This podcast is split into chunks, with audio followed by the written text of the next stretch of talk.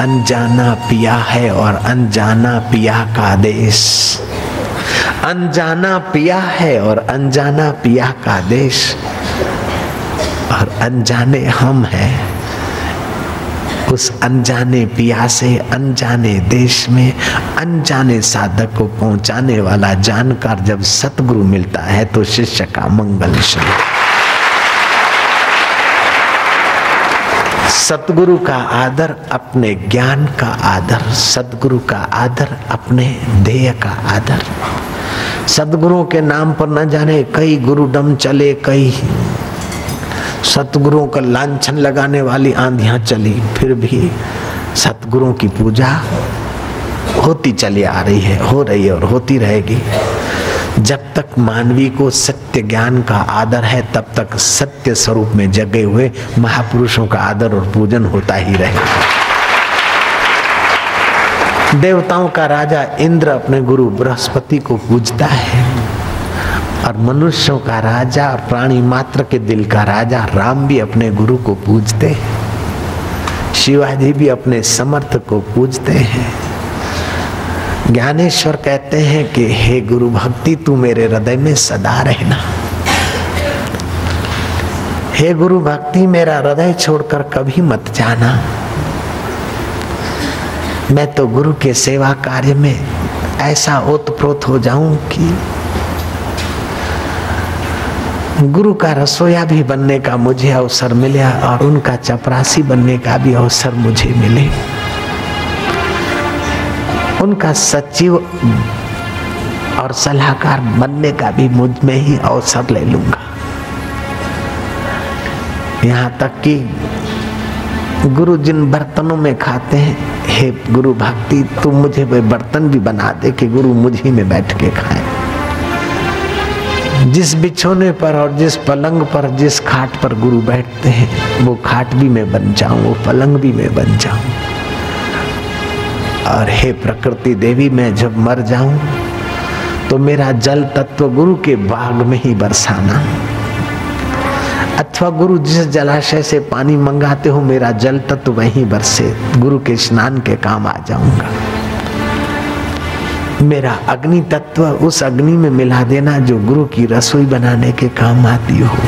मेरा पृथ्वी तत्व उसी पृथ्वी में मिला देना, जहाँ गुरु चरण धरते हो।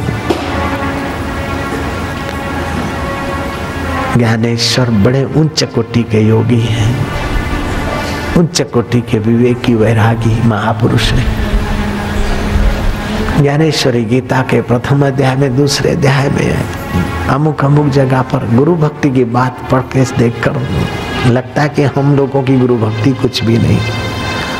मैं मानता था कि मेरी मेरे गुरुदेव के प्रति बड़ी भक्ति है, लेकिन ज्ञानेश्वर के आगे तो हम कच्चे हैं। फिर भी जो कुछ मिला है, वो गुरु की कृपा से मिला है। अपना पुरुषार्थ तो नगण्य है। जो कुछ पाया है, उन करुणामय हृदय से पाया है। न जाने किस किस युक्तियों से किस किस प्रसंगों से किस किस प्यार से किस किस दुलार से, कभी प्यार, कभी दुलार, कभी डांट, कैसा करके योग्य बना दिया। उस पर ब्रह्म जो अनजाना पिया और अनजाने देश में वहाँ पहुँचाने वाले कितने कुशल कलाकार होंगे वो सब गुरु। भूख भी खुद ही जगाते हैं और खाना भी खुद ही खिलाते हैं और पचाने की भी पैरवी खुद कराते कहीं वाहवाही में न फिसल जाए, उसका भी ख्याल खुद ही रखते कहीं अनुभव से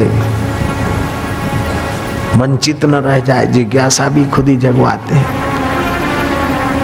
भगवान और भगवान को पाए हुए ब्रह्मवेता महापुरुषों में बड़ी गजब की युक्तियाँ होती। वही भगवान की युक्ति भगवान के प्यारे संतों के द्वारा ही। भगवान तो निर्गुण, निराकार। इंद्रियाँ देख नहीं सकती, मन वहाँ जा नहीं सकता, बुद्धि लौट आती। तैतृय उपनिषद में आता है। यह तो वाचोनी वर्तनते, अप्राप्यसा मनसा सह। आनंदोती ब्राह्मण न विभेति कदाचन जवानी जा नहीं सकती। मन लौट आता है, मति मति न लखे, मत उसको लख नहीं सकती। अनजान पिया और अनजान पिया का देश।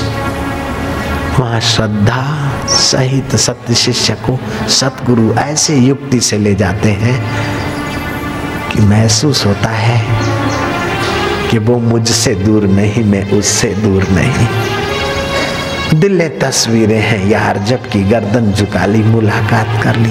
इतना आसान मार्ग बनाने वाले कैसे हैं वे कुशल कलाकार?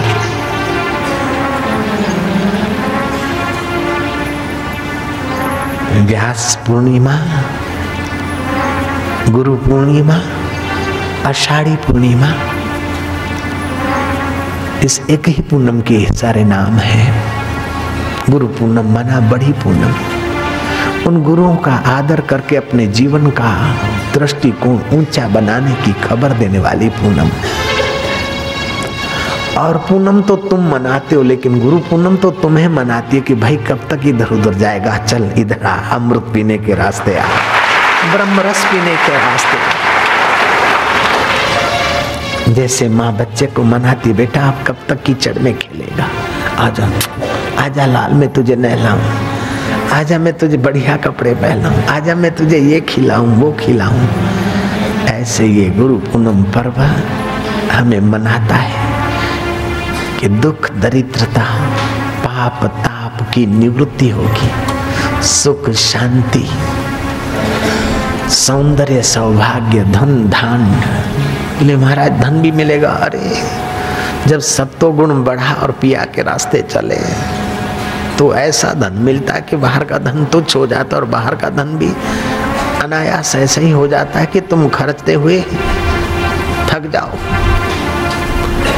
रजो तमो गुण बढ़ता है तो दुख, दरिद्रता आती और सतो गुण बढ़ता है तो सुख संपदा आती। जहाँ सुमति, वहाँ संपत्ति नाना। जब गुरुओं के रास्ते ईमानदारी से चलोगे तो सुमति होगी और सुमति होगी तो संपत्ति खींच के आएगी। जहाँ सुमति, वहाँ संपत्ति, नाना, अनेक प्रकार की संपत्ति। जहाँ कुमति, वहाँ दुख, निधाना। भक्ति के लिए तुलसीदास जी कहते हैं, मेटत कठिन कुअंक भालक भाग्य के कुअंकों को भी ये भक्ति मिटा देती। अर्थात दुर्भाग्य सौभाग्य में बदल जाता है। ये व्यास पूर्णिमा, गुरु पूर्णिमा तुम्हें मनाती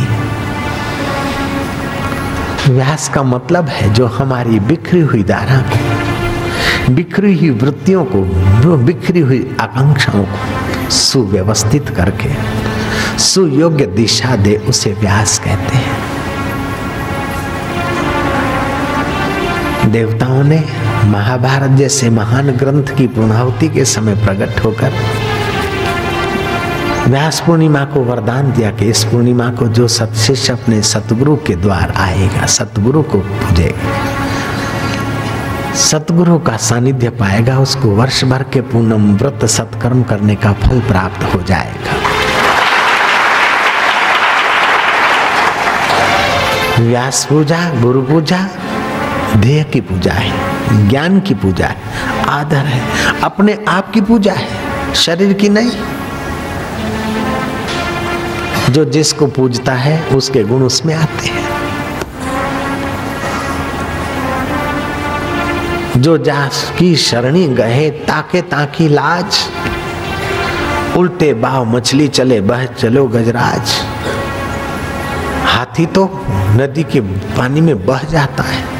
लेकिन मछली तो उल्टे बहाव भी चलती क्योंकि हाथी तो जंगल की शरण है और मछली पानी की शरण है। ऐसे जो ज्ञान की शरण है, गुरु तत्व की शरण है, वो फिर इस माया की बाढ़ में बहता नहीं है। उल्टे बाह में भी वो ऊपर को ही चलता है। काम है, क्रोध है, लोभ है, मोह है, मद है, मात्सर्य है ईर्षा है, द्वेष है, गरीबी है। अभाव है, ये सारे उल्टे बाह टेंशन करते हैं। फिर भी वो साधक ऊपर को चलता है।